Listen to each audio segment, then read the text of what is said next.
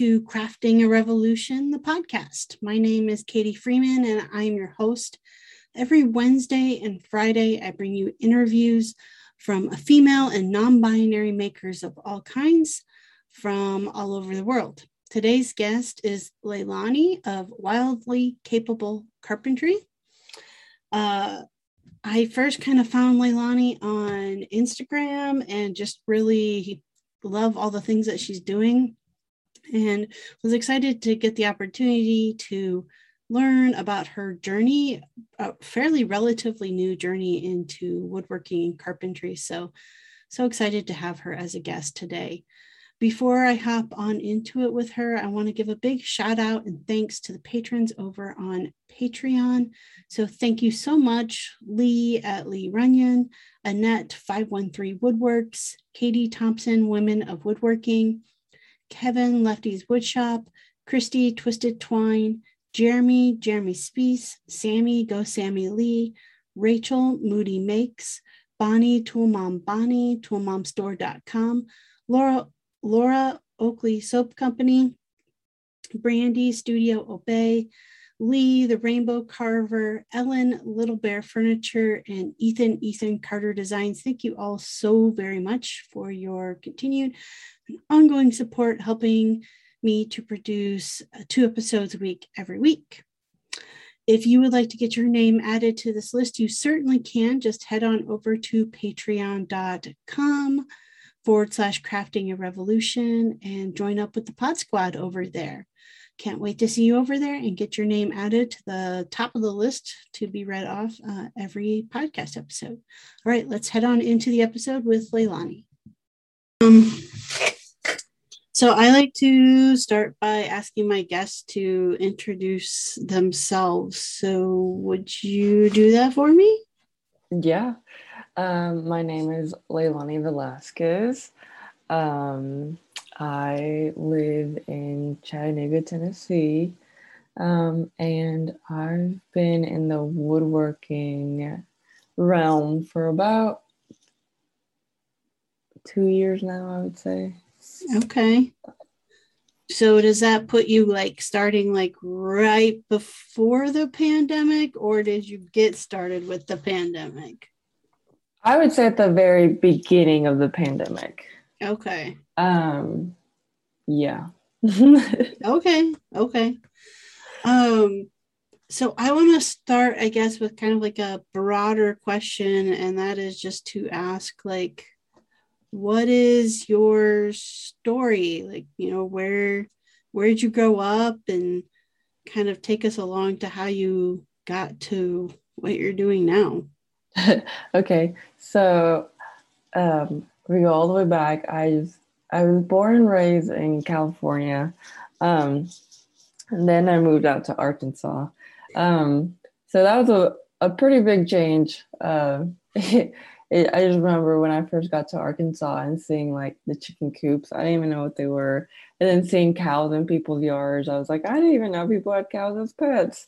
Um, but it was a good it was good i lived there in arkansas for about 11 years and then i moved out to tennessee to, for college um, and pretty much i majored and graduated in psychology um, clinical psychology but just due to the circumstances i ended up just getting a job in human resources um, so I did human resources for, I would say, about a year. Not even a, not a complete year. It was about like nine, ten months, and then the pandemic hit. Um, and and due to the pandemic, um, I was let go.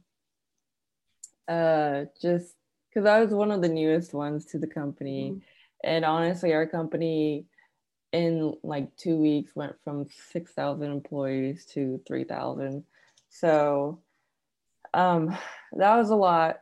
And then about, I would say two, three weeks after that, um, our town, Chattanooga, had a had a tornado that like wiped out a good chunk of our place, and I was impacted in that spot because my apartment complex was right on the road near where the major stuff happened. Um, so I didn't really have a place to like live for the moment. I was unemployed, um, questioning whether I wanted to keep in my career, not in my career. So just like all these like big old life choices coming at once and like kind of unexpected. Um, so we, me and my husband, which at the time was my boyfriend, decided to just go down to Florida and visit his family um, for a few days while like maybe I looked for a new place or like try to figure some things out. Um, so we headed out there, and I on.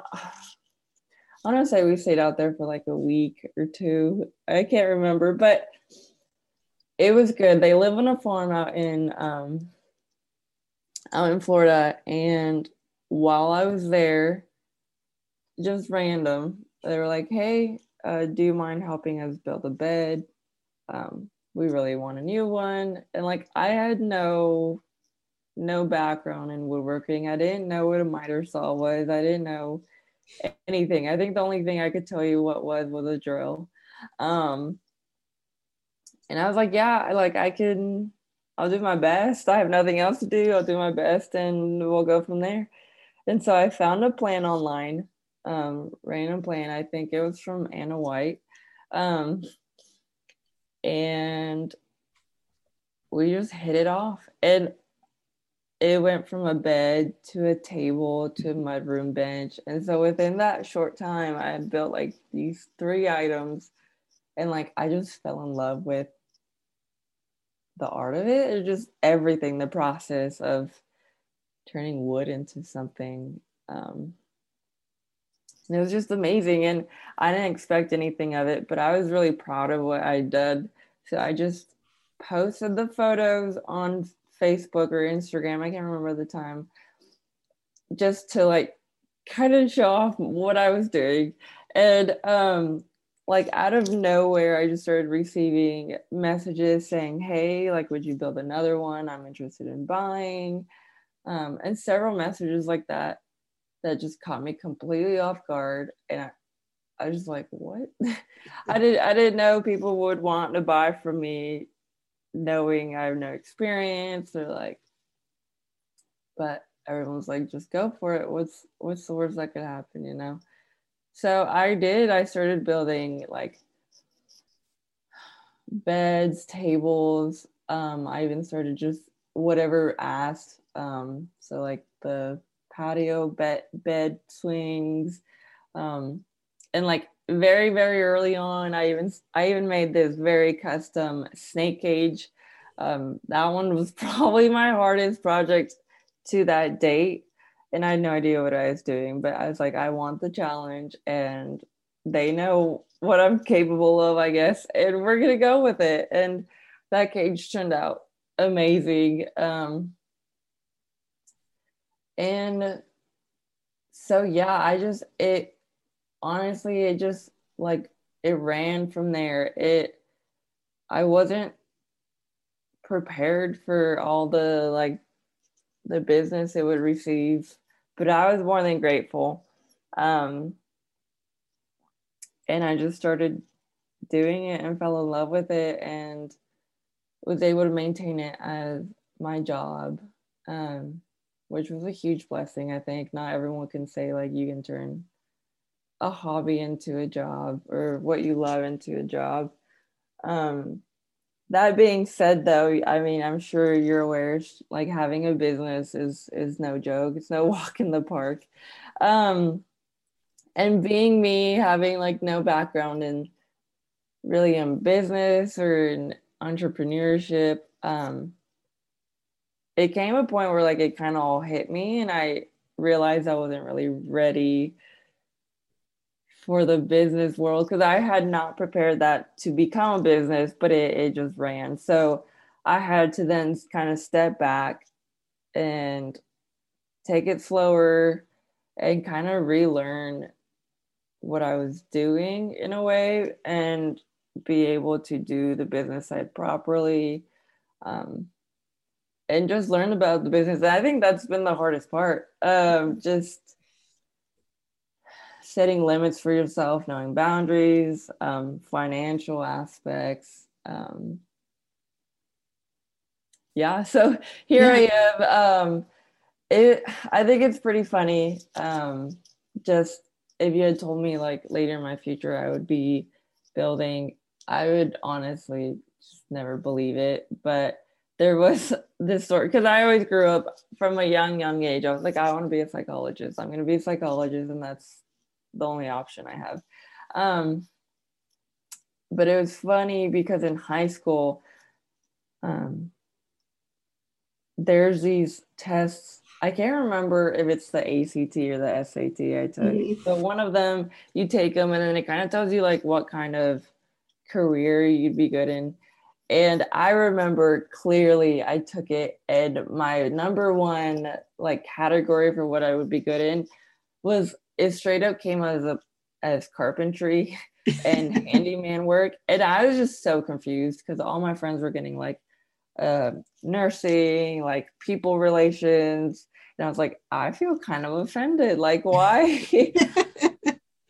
I was like, why carpentry? I'm a girl. Like, did nothing catch this? And then but then now like looking at where i'm at and then seeing that like it's crazy it's funny and here we are like i mean it was right you know like yep. what i do best and it's i had a lot to learn in the field like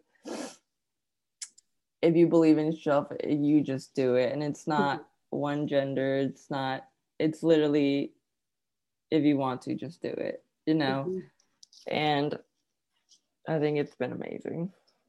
Awesome i feel like that's like a true like i don't know like comeback story for like you know uh, a moment of um what i can only imagine felt very like overwhelming and probably scary and like what the hell am I going to do with my life right now? Um, yeah.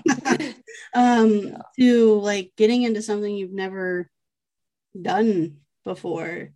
Um, I mean, like I, my mind went straight to kind of like a logistical question of like, okay, so you got to do those builds in a short period of time with, um, you know, I'm assuming, um, your in-laws like had the tools there so like how did you if you didn't have any of those tools of your own like even getting started when you come, came back and people asking you to make stuff like what how do you even go about like getting all that to work out so that's a really good question so um i had no tools absolutely no tools um i was just like recently out of college still renting uh, houses, apartments with roommates, housemates. Um, so I had no garage really, no no tools. But after the the storm, um, I did move into a house that had a garage. Um, so that was a huge blessing. I was always in apartments, and this time I went into a house. Um, with the tools, my father-in-law gifted me my like my very first tool, which was a miter saw, um, and I think that's one of the very like fundamental mm-hmm. Tools that you need for woodworking. So that was a huge blessing, and then from there, people started hearing um, just kind of what was happening, and they literally just started donating me tools. Um, I was donated a router, router table, a bench press. Um, so with so much help from the community, um, I was able to just buy the the few that I really needed, which was like a table saw. So really, the only ones I've ever really purchased were table saw. Um, and then later, later on, I started just purchasing like more hobby tools, like a lathe, you know, for my mm-hmm. own uh, but with the community um, being gifted, and then um, Hart Tools stepped up and started helping a lot too. Um, uh, I don't know. I never really had to worry about tools, and I know that's not everyone's story, and I mm-hmm. know tools, their prices are not a joke. Um, but I was just yeah. When you say when you say like community, are you talking just like a local community or like maker community or? I would say mostly local, mostly like friends, family. But I did have a few when I first started my Instagram. Um, I did have a few people on the in the like woodworking community that were like hey like do you need anything and they would literally ship me clamps um and all that sort of thing which i don't know was so shocking to me and i think that's where i first learned the woodworking community like on instagram online it's it's such a tight and like strong community i think mm-hmm. Hey makers. So today's podcast episode is sponsored in part by Alicia Van Osdal, who is the owner of Basil Blue Design Company. Alicia is a maker of all things, really. Her focus is on beautiful craftsmanship through woodworking, repurposing, refinishing, art, and sculpture. Her background includes 30 years of graphic design, logos, and branding. If you have an idea or concept that and need a creative solution or graphic design, you can email Alicia directly at Alicia, and that is A L I C I A at basilblue.com.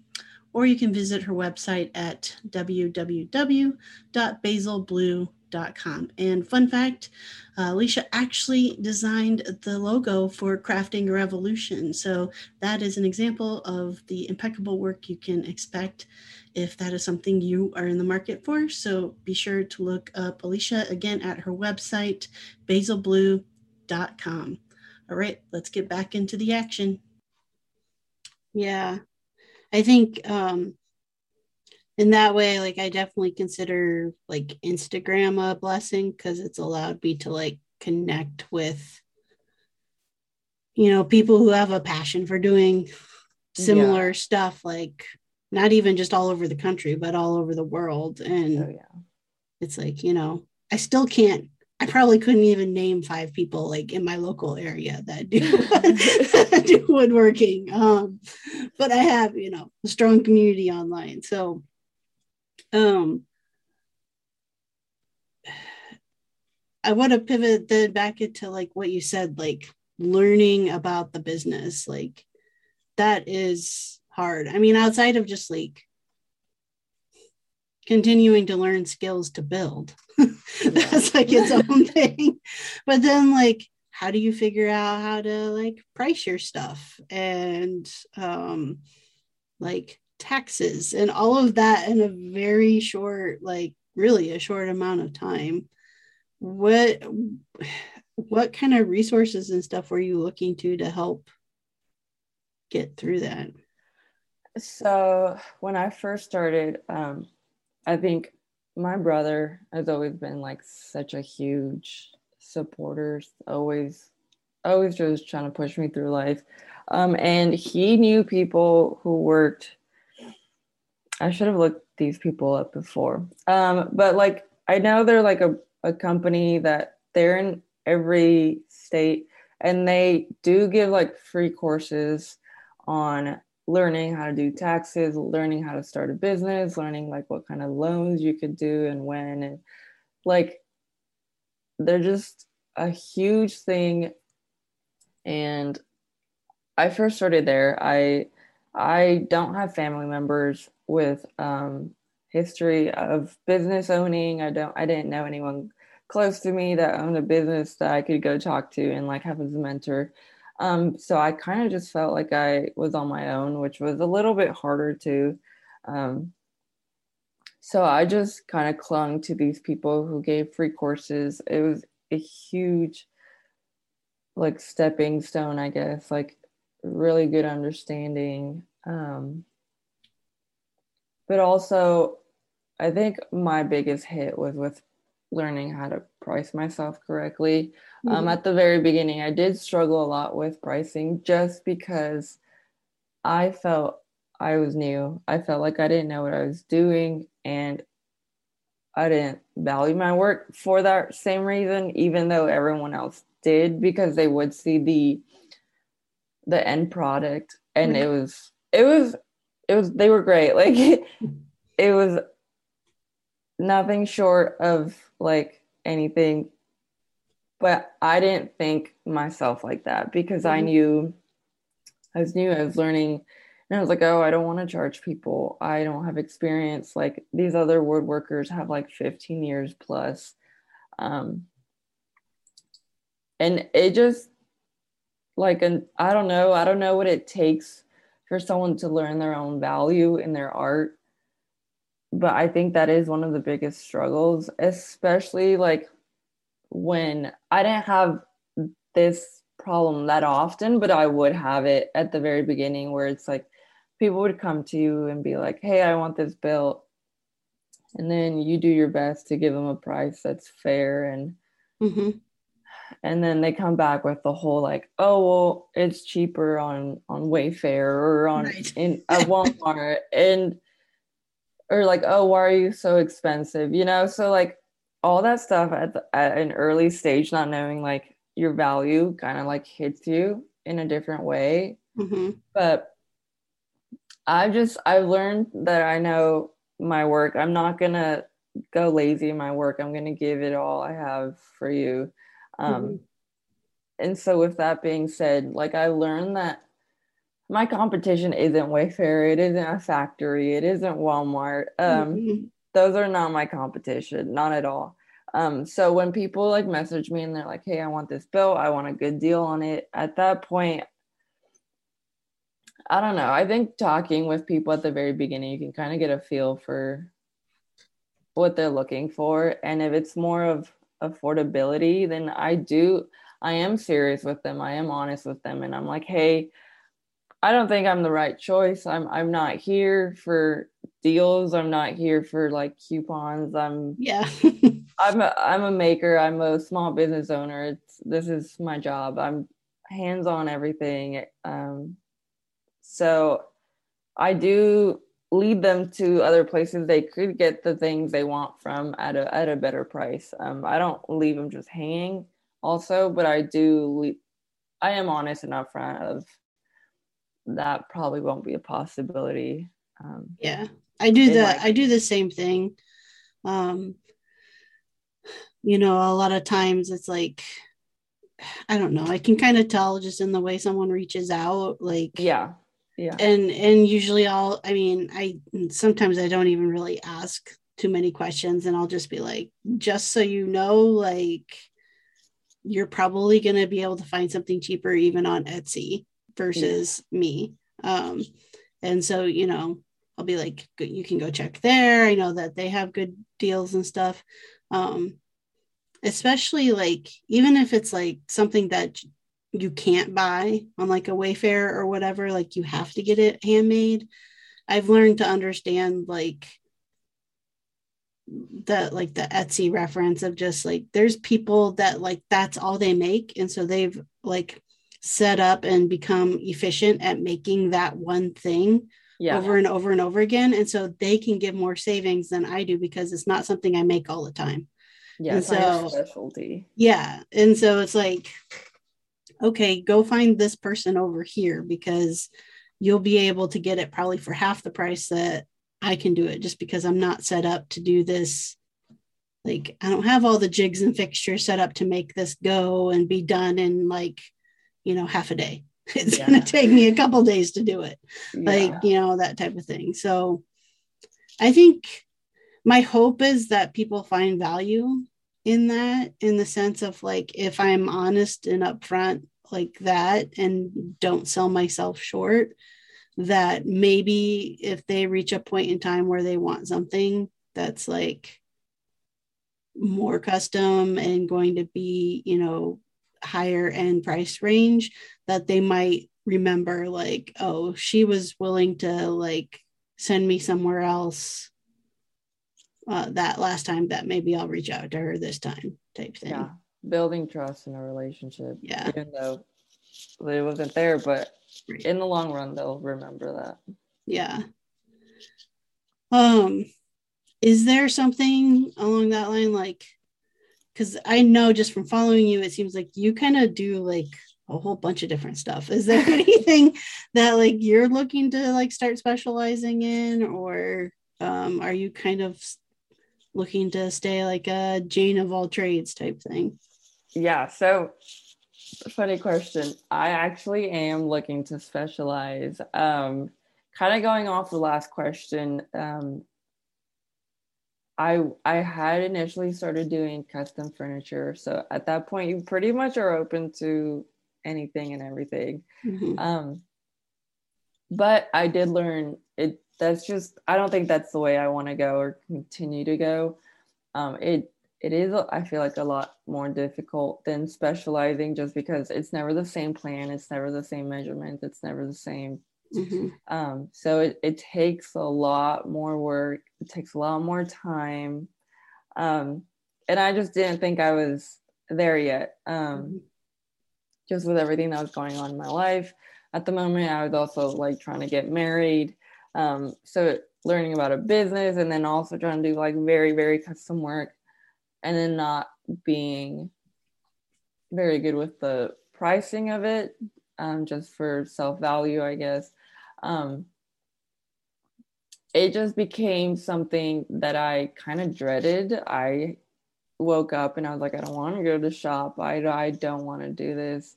And it started getting in a very bad mood about it.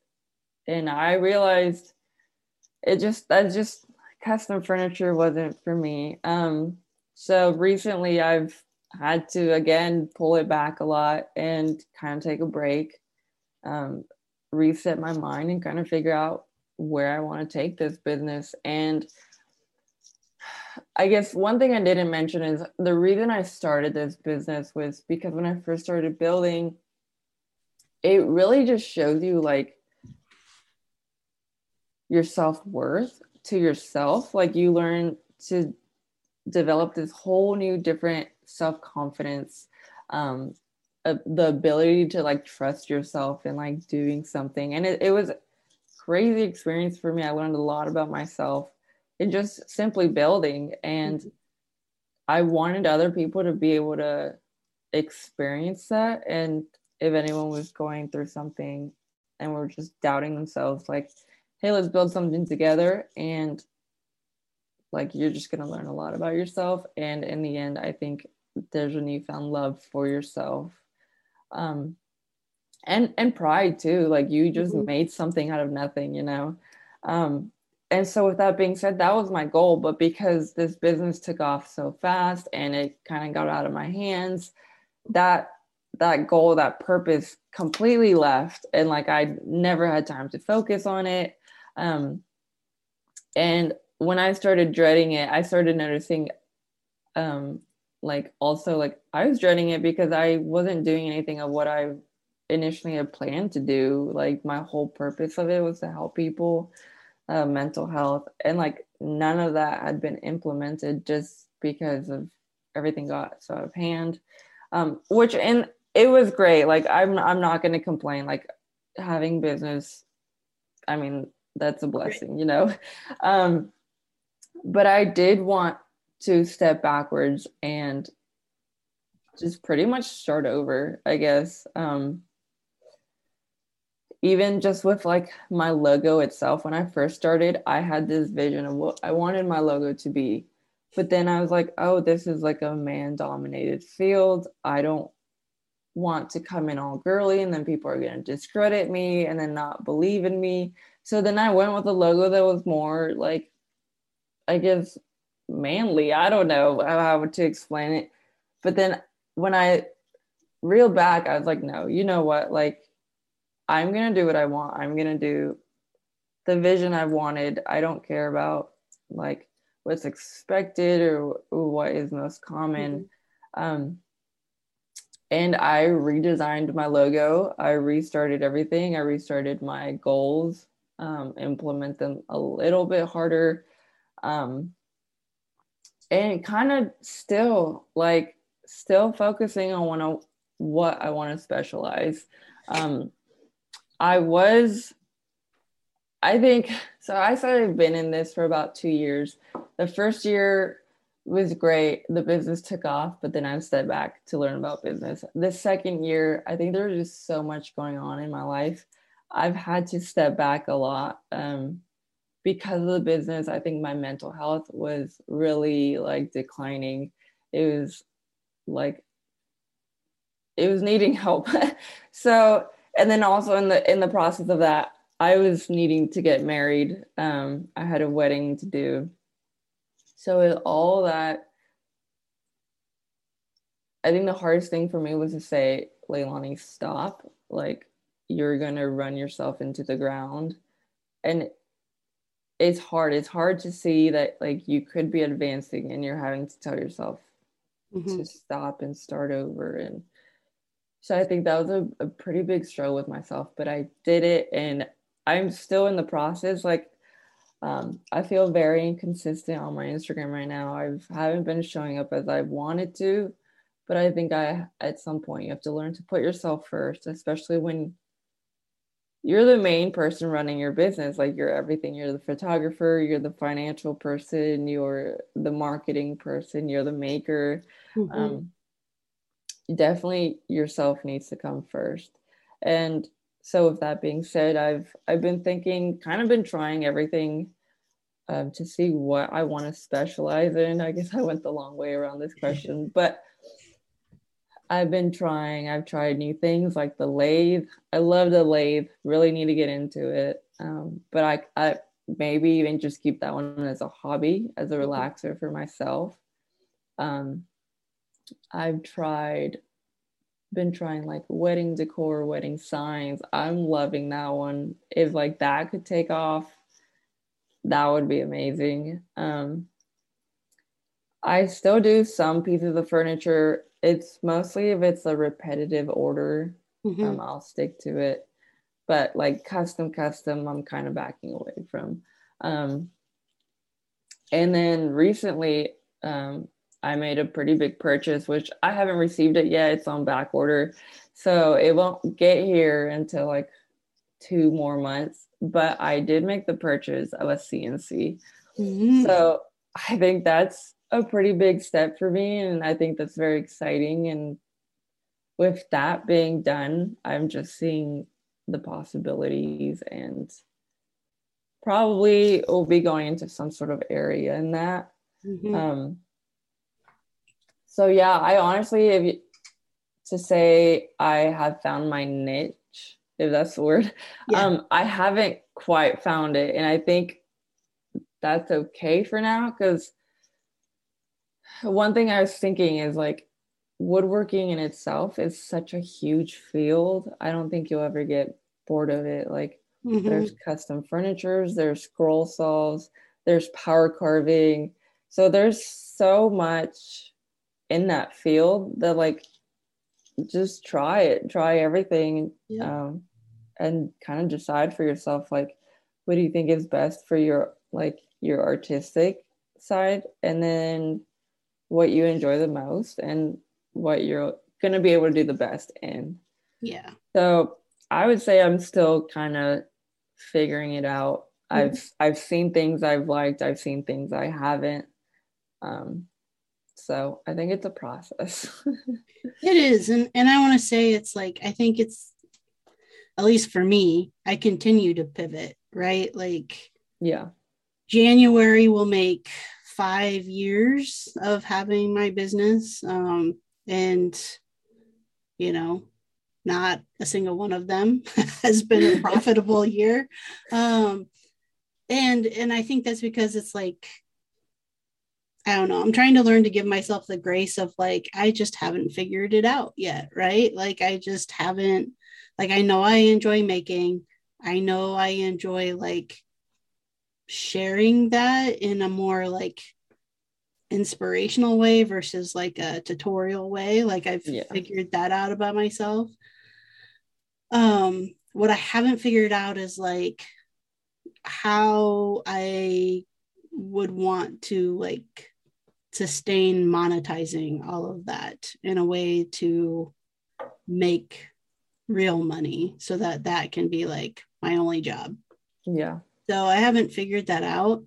And I think I mean, to your point, like, yes, like power carving is one of my main things. And then, like, you know, dyeing wood is one of my main things. Those are the two I'm like trying to focus on right now. That doesn't stop me though from like, my brain is constantly like, ooh, but I want to go try that. And I want to go try that. I want to go try that. Um, and so it's like, I think it's like, it's okay to still go try those things. Like, there's nothing saying you can't. Um, and there's nothing saying that if I go do those things and love them, that I have to try to make money off of it. Like, I could yeah. just do it because I want to. Um, I want to say, like, congrats on like buying the CNC. That's like a that's like a potential of, in my future as well. Um, yeah. And just because I see like some serious potential with it of like being able to do more mass produced things, maybe being able to do like some more like commercial, you know, type yeah. things. Um, even that being said, though, I still look at it and go, Whew, like again how do i monetize it? Like i see the potential but it's like i feel like you do have to try to still dial that in of like yeah. what you're gonna make with it once you get it. Even harder because it's so many possibilities it's like yeah. okay let's focus on one thing. Yeah. Exactly. Um so i've heard you say like a couple times now when you've been talking about it of like mentioning it as like art. So to you, like, do you feel like it's more what you enjoy about it, more like carpentry, woodworking skill based, or do you feel like it's more like an artistic expression for you? Um, I'm not sure. I don't I don't consider myself an artist. Um, I'm not able to just like kind of pour my emotions into what I'm doing, I guess. Mm-hmm. Um, but I do see the skill of woodworking as an art. Um, I don't like like the same way not everyone can just draw an amazing mm-hmm. portrait. not everyone can can build what like we're doing or like that sort of thing. So I do see it as an art, especially when pieces start becoming more unique. Um, so I know with like your power carving, like those are your power carvings, you know. Mm-hmm. Um, they're not a a plan that everyone can go get and just make. Mm-hmm. So at that point, I think that's art to me. That's that's the artist and the object being mm-hmm. formed by yeah the the maker pretty much um so with that i think i'm still not that point where i can just be like oh i want to show my expressions or mm-hmm. my art through my work i would love to get there at some point maybe in like lathe turning um mm-hmm. but i i don't see myself as a like a expressive artist i guess. But mm-hmm. um i do believe woodworking in itself is an art so. Yeah. Yeah i'm with you there. I would say when i started i always had a vision of being able to do more self-expression through it. Um it took a really long time. I I mean, you know, I'm I'm going on 20 years of dabbling and nine years of serious. And it's been like the last year and a half, you know, yeah. where it's like I can really like just go at something. And even then, I can have ideas, but I don't, it's still a push for me of like, I don't know. I always think I like you, I always think I always thought of art as like, I don't know, drawing and painting and like that kind of thing. And like, you know, how people like they would paint something and then it's like, well, each person's going to interpret that painting differently. Yeah. Um, like I always struggle with like, how do you make woodworking get that same reaction of like being something that each individual is going to take something different away from it. Um, while also for me personally, I always feel like it still has to be functional. Like I'm not just gonna make something just to make something. yeah. Uh, in general, um, though I am currently, you know, working on my first like wall art piece, but still, it's like. Oh, that's awesome. Yeah. It's still like you know. Usually, it's like it's gonna be a table or a bowl. It's like still gonna be something that is like useful. Um, not that art isn't, but it's just you know I still want it to be a functional piece. Yeah. Yeah. yeah. Um, so I would say like be patient with yourself because it takes time to like get there. Do you um do you work on like designing your own pieces? Like do you make stuff for your like your own space? Um I would love to, I think because so many orders kept coming in. I wasn't able to. I just did what they were wanting. Um, mm-hmm.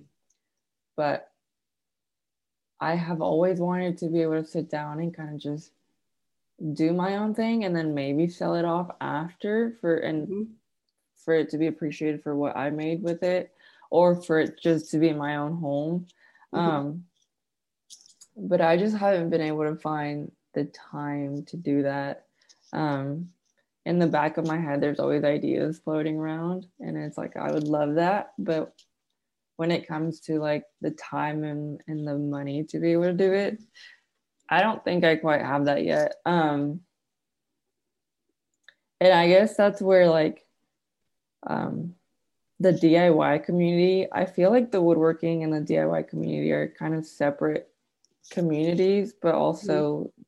together but I don't know. I've, I've seen a difference in the DIY community where they're it that's mostly like what they love and they implement into their own homes and I think that's awesome.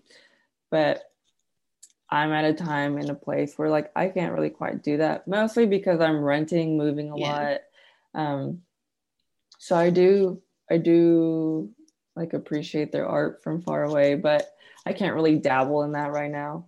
Um, so if it was to be like kind of my own designs, it would have to be some sort of furniture, um, and then just sell it off to be appreciated for what it is. Um, but I just haven't gone around to it. Yeah. Hey makers, today's episode is sponsored in part by toolmomstore.com. At toolmomstore.com, you can find any and all tool based merchandise for all genders, all sizes. They've got mugs, they've got shirts, all kinds of cool stuff. I have uh, one of the shirts myself that has the uh, hashtag woodwork her on it. And I also have a couple of the mugs that define what and who is a tool chick. So, super excited with the merchandise that I have. I know that you will be satisfied as well. Um, and also, great discount for those of you who listen to the podcast. At checkout, if you enter the code MakerMom, you will get a 20% discount off any of the merchandise that you buy. So that's just toolmomstore.com. All right, let's head back into the action. No, I, I totally understand that. It was it was basically until this again, pretty much like pandemic time frame that I decided I'm like, I'm gonna make stuff for my own house. like, you know, I, and it's still all furniture. Um, I still, quite frankly, suck when it comes to any kind of interior designing. Um, like, yeah, our our home still to me feels very much like we just moved in, even though we've been here like eight years. Um, minimalist design. it's very minimalist design. Um, and so it's like a very similar thing it's like i want to do i want to do projects for my home but i don't even know where to like start um, and like how to design it or what aesthetic i like um which yeah. is funny because i'm like i can figure that out for furniture but i can't figure out for when it comes to like room spaces i just my friends laugh at me because they're like you build all this stuff for everybody and then your stuff just ends up being like just random stuff and i'm like i don't have time and i just i can't and then with my own things. Like I what? Mm-hmm. yeah, I totally understand where you're coming from. um so I want to also touch on, you know, because you you you brought it up um about like the mental health kind of aspect of it. Um I mean several, you know, people that I've had as guests on the podcast a, lot of times think of um, woodworking as therapy to help with kind of mental health struggles. Um, do you feel like when you've had when you've been having those struggles or feeling like overwhelmed, is it more the the business aspect? Like, does the actual making help with any of that, or do you feel like it just you felt kind of just completely overwhelmed? Um, I would say at the beginning when I first started building, I think it was a huge therapeutic thing for me because it was such a new, such a newfound love for it and newfound excitement. Mm-hmm. Um, but it was very therapeutic. It was very helpful. But then again, when I like it, it got out of hand. Um, kind of got ahead of me. Um, it started becoming more overwhelming and more of not the main reason, but a reason my mental health was struggling. Mm-hmm. Um, so at that point, that's where I kind of had to wake myself up and be like, if you don't stop now, you will hate what you're doing. You will never mm-hmm. want to do it again. Um, so I've learned to pretty much, yes, some of the things I do are more business focused, but uh, I have learned to find things to do in woodworking for myself that are more therapeutic to kind of mm-hmm. keep that balance. Um, and also, like, my whole main goal is to be able to implement mental health woodworking therapy into woodworking. So, like, therapy mm-hmm. into woodworking, woodworking therapy. Yeah. Um, and I would love to do that. I, I think I'm a huge, I have a huge passion for mental health. Um, I would love to be an advocate and be able to show people how you can combine woodworking and therapy together. Mm-hmm. and not even in like a like even just be able to do something and prove yourself something. I think that's therapy. You mm-hmm. you learn about yourself i think. So yeah. yeah. So i think that's definitely a learning thing for me. I guess again like boundaries just setting boundaries for yourself and being like this is business this is hobby. Mm-hmm. um, and maybe you'll get to a point where like your hobby you can turn into a business while keeping limits for yourself mm-hmm. and not ruining that for yourself. But i think that's a learning curve for sure. Yeah. Yeah definitely. And i would say like yeah. I mean as somebody who um also struggles with like mental health i know that um, that making uh, is one of those things that it's like it definitely helps even if it's just i don't know even if it's just five minutes of like going out and doing something with my hands. Yeah. Um, it completely helps. Um, and that's usually actually one of the ways or my barometer of like where am I at mentally? Because if there's a point where it's like I cannot even get the motivation to go out to the shop, then I'm like, ooh, I'm not in a I'm not in a good headspace if that is where I'm at because Oh, I love that. I hadn't even thought about that. Yeah, it's like I I need to because that just fills my cup so much because so much of it is is focused on just me and also like keeping me out of my head. You know it's like you have to focus on what you're doing. Um you can't just like wander off in your head in your head you know? So it's it's a physical manifestation of working through stuff. Um and i think it brings all the same benefits of like um like any other physical activity. You know they say like physical activity exercise and stuff is good for your mental health. I think woodworking or making falls into that same category. Um, yeah. so I, I love that you want to like be able to kind of incorporate that um, passion going forward. When you first started and you were like, your thought was, even with that test about the carpentry coming up, your thought was like, well, I'm, you know, I'm a girl. This is, this is I'm supposed to be doing. Um, I mean, is that like when you were growing up and stuff? Did you have any examples around you of um, people making or fe- or women making? No, um, absolutely not. Um, I didn't even have like anyone near that did any kind of making. Um, yeah, I think that's why the stigma stuck to me so much because it's like it's just what you hear. Mm-hmm. Um, but once I got into the community, that was definitely broken, like completely. Like going in, you see women building such amazing things, um, their own their own things, mm-hmm. and I did hear some like people warn me like, oh, the men get really like rude. But i personally i can say i've never had that issue. If anything like they'll message me and or I, I know i can message them whenever and they'll help me through whatever process i'm needing. Mm-hmm. i've never been discouraged um, by a, a male i guess. Um, mm-hmm. if anything i just i've found so much trust and community in them.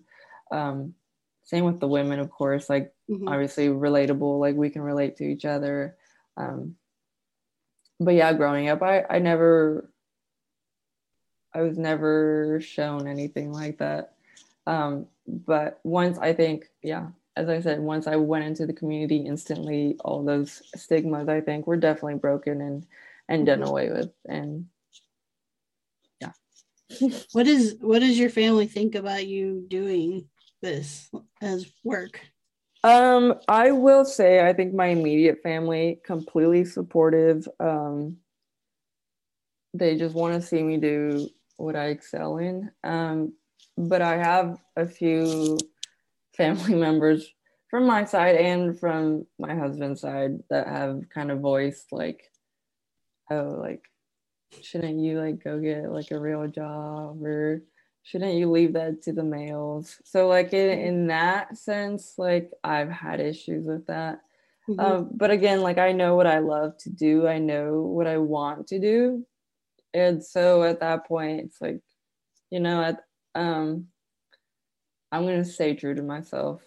Mm-hmm. um, the people that matter the most to me have been the most supportive. And so like there's always going to be people out there that kind of stand in your way you know but just learn to love yourself learn what you love to do and and keep going for it mm-hmm. yeah how have you felt like i agree i think once you find especially once you find the maker community um, online um, especially if you follow kind of like the diy type accounts um, i think there's definitely more diversity of gender? How have you felt as far as like diversity as far as ethnicity goes? Um in the woodworking community? Yeah. Um i don't know like i think it is a male prominent mm-hmm. area. But with that being said, there's not a lack of women showing up for themselves, you know? Mm-hmm. Um, like I can straight up the bat think of like Annika, mm-hmm. um, diverse um, women. So, and I think she's she's one of like my biggest role models in a mm-hmm. way. So I've always looked up to her, and I've always like just watched everything she does. So to me, it was never an issue just because like she was such a big person in mm-hmm. the thing that I was like, oh, no, it's not a problem. Um, I don't know. I think there is definitely a smaller number of like diversity in it, but it doesn't mean I feel excluded by any means. Um, if anything, I guess it makes me more proud to be in it, to be like one of the few, I guess. Mm-hmm. Um, but yeah, I don't know. I haven't really like sat down to think about that one just because I haven't felt left out, I guess, mm-hmm. per se. Like I've felt included. Um, yeah. Well, that's, I mean, that's good. And yeah, Annika is definitely a good example. And there's, you know, a few others and even like, um, like Ana White and stuff. Yeah. Um, which I think it's, it's good having that, having them as uh, examples in that space. Yeah. Um, do you feel like any of that plays into some of like what you've had from like ex- extended family? Um or you know maybe people outside of like the woodworking community? Why they see it as such a yeah. male dominant thing? Yeah. Um i would say it's mainly from my family i think it's because um, i grew up in a pretty hispanic home um, so culture there is a lot of males do this women do this mm-hmm. um, so i think that's just like older culture norms that are mm-hmm. expected um, but and then other people i think it's just they see jobs or like substantial jobs as like these set things like medicine or mm-hmm. business mm-hmm. or but i think it's the lack of knowledge in seeing that like you can make a living from whatever you set your mind to pretty much mm-hmm. and i don't know i don't know the reason why they come at it from that angle um, i kind of have never really looked into it because i don't like entertaining those mm-hmm. sort of like comments um, but from my side of the family i would say i think it's just more of a culture norm. Mm-hmm. Um, but slowly, slowly that starts to like break away. So. Yeah. Yeah. Um, yeah. And, and then hopefully just like even seeing you do it like can provide that example for like younger women you know in your extended family and stuff that can be like, oh, that could be something I could do. yeah. Yeah.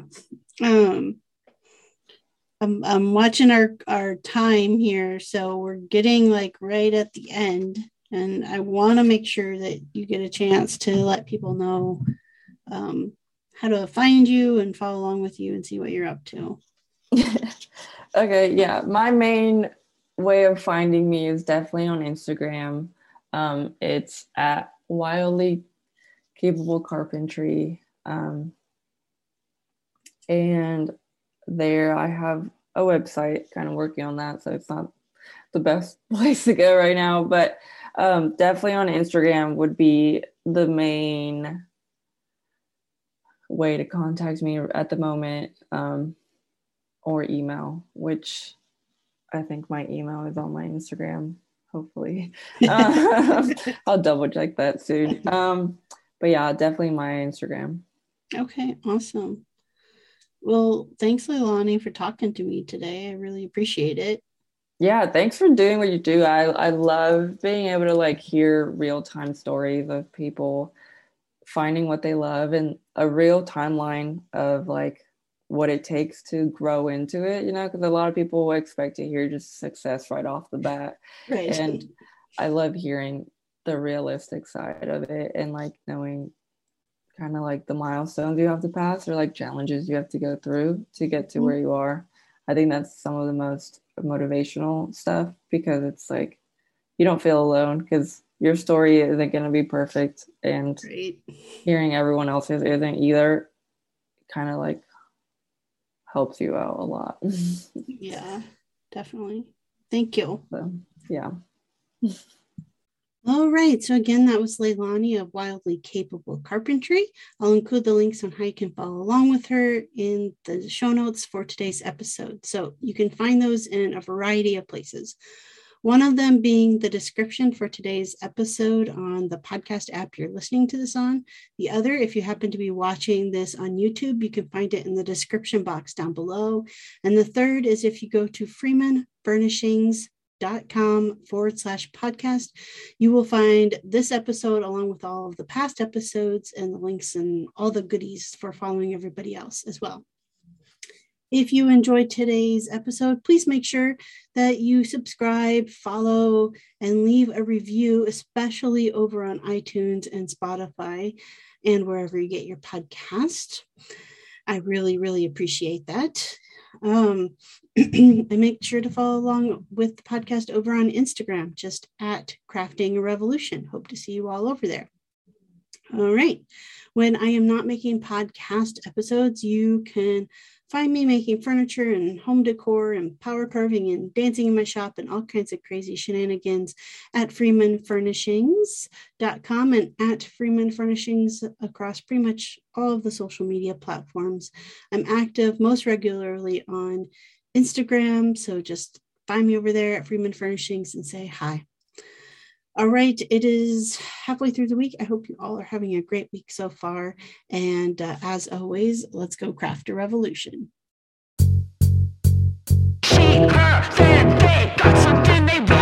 Solution for the toxic masculinity.